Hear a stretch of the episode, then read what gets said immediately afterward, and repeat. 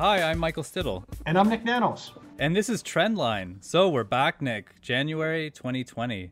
Uh, new look uh, for the Prime Minister, but not for us. but first, I want to get started with uh, the Conservative leadership race has barely begun, and we already have people dropping out. Yeah. You know, it's interesting. You know, you look at the national ballot trend, and it's still a tight race between the Liberals and the Conservatives. We have the Liberals at 34, Conservatives at 31, NDP at 16. And, uh, you know, it, the, so it's for all intents and purposes a very tight race nationally. And then now we've got this leadership race, kind of like, uh, mm-hmm. I, I, you know, it's it started, but it hasn't started. We've had uh, Jean Charest this week drop out. We had another individual, Bryan Brulotte, who uh, was a party out, inside outsider, I'll call him, uh, mm-hmm. announce and then step out, uh, both both because of the rules. Uh, this leadership race is going to be of critical importance for the conservatives if they want to have a chance to try to oust the uh, oust the liberals because uh, you know when we look at our polling numbers it's like you know you go to the prairies i think the conservatives are at like 60% in the prairies and the liberals mm-hmm. are in the in the teens uh, but you know what the conservatives need they need a leader that has appeal specifically in ontario uh, most important ontario but uh, also uh, to a, lesser extent in, in, quebec so where's the winning right, where's right. the winning strategy for the conservatives they need to think of someone that can that can grow the conservative potential in order for them to challenge the, the liberals. It, it seems to me we're almost seeing this old uh, Reform Party, Progressive Conservative Party split again.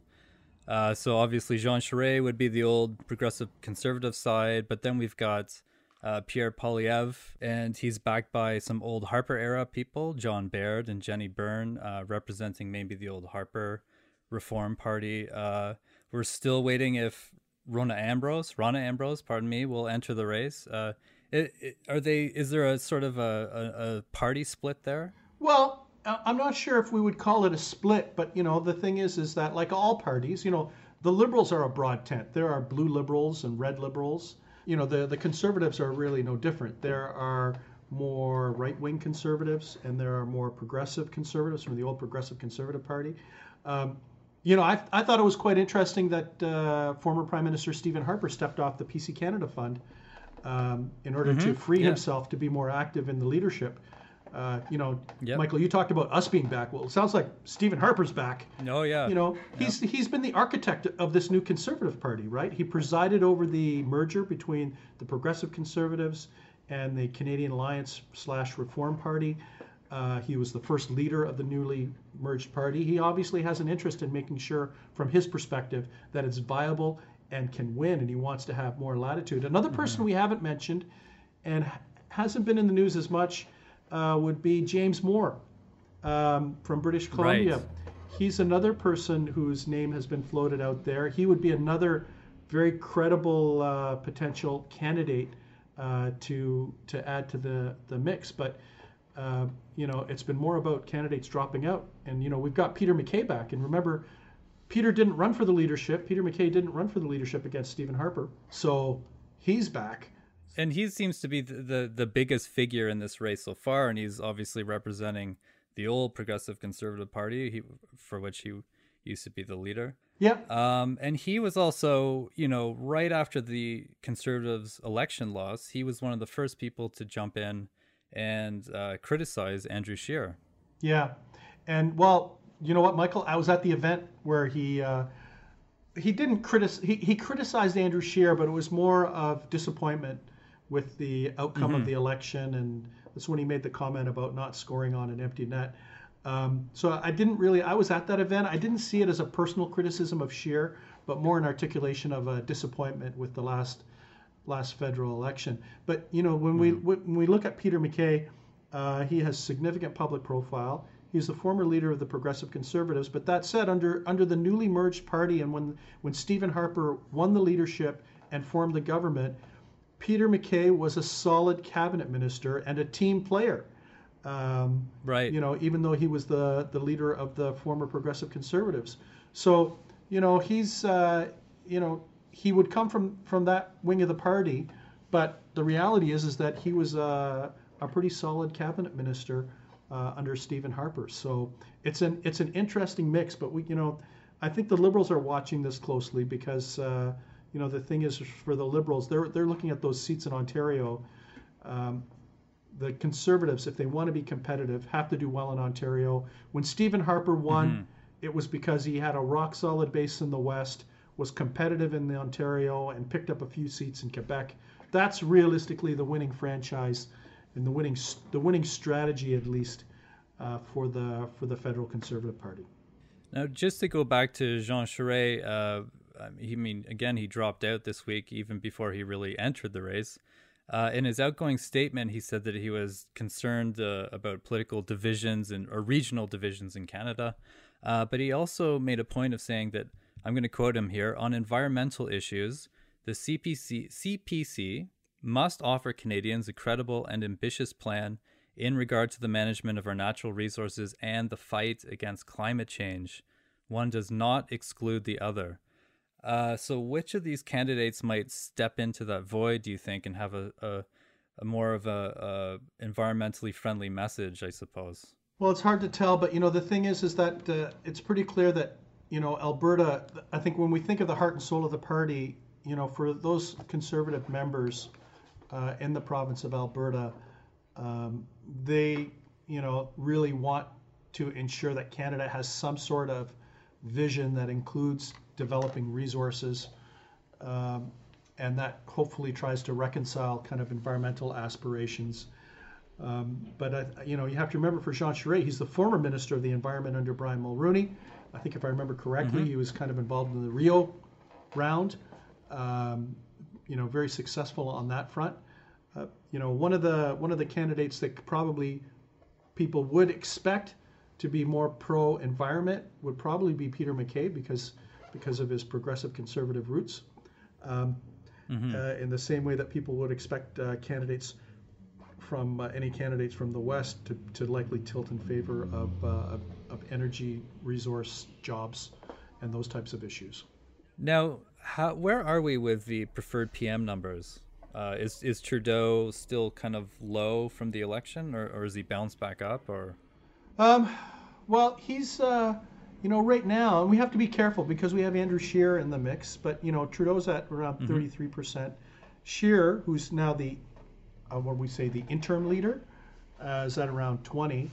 Um, he had a little bit of a bounce post-election, uh, but uh, his numbers have been going down over the last week, few weeks. Actually, what's happened in the last number of weeks is that the uh, the proportion of Canadians that are unsure has increased uh, to 21%. And to put this into context, during the election, it was only 12%. So, mm. you know, what we saw, you know, was that Andrew Scheer's numbers went up during the election and then dropped and has been dropping since he's uh, stepped down. So, but you know, the the key takeaway here is that people aren't flocking to uh, Justin Trudeau, even with Andrew Scheer stepping down. They're moving into the unsure uh, category by and large.